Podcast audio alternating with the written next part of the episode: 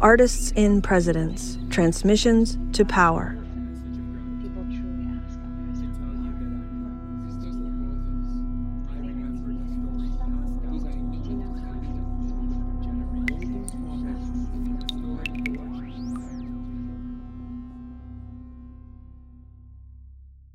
If you hear the dogs, if you see the torches in the woods, keep going, keep going.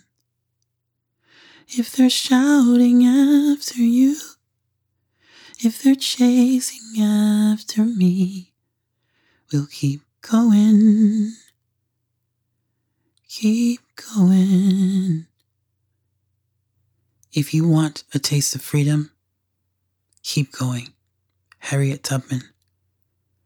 The Ashanti people of Ghana created the African proverb known as Sankofa, meaning go back and fetch it. In other words, in order to move forward, we must first understand where we came from. I was convinced I had nothing to offer the revolution and my people. I couldn't be a leader, not the soft hearted, naive, high femme, queer, and positive burlesque artist. I inherited shame and abuse, pushing myself into silence and sheepish behavior, not understanding that that was the intention all along. To erase the possibility of what I could accomplish, of what I could change if I told my own story. The words of Jackie Shane grew roots in my heart and helped staircase my spine. Get into your own soil. You may be surprised by who you really are.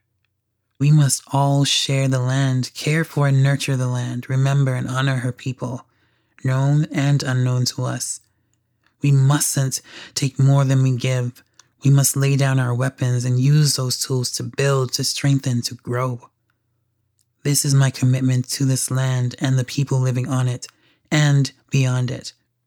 The earth once provided everything we needed and taught indigenous elders about community, sharing. The land provided rain food and medicines and taught the difference between good oak and poison oak and how to recognize the difference.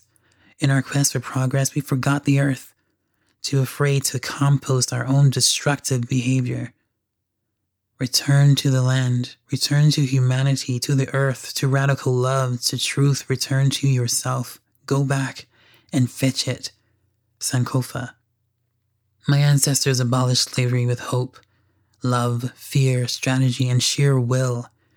Abolition is the way forward. It's freedom, black joy, interdependence, indigenous resurgence and sovereignty, a police free existence. It's an investment into collective wellness. It's no fear, it's love.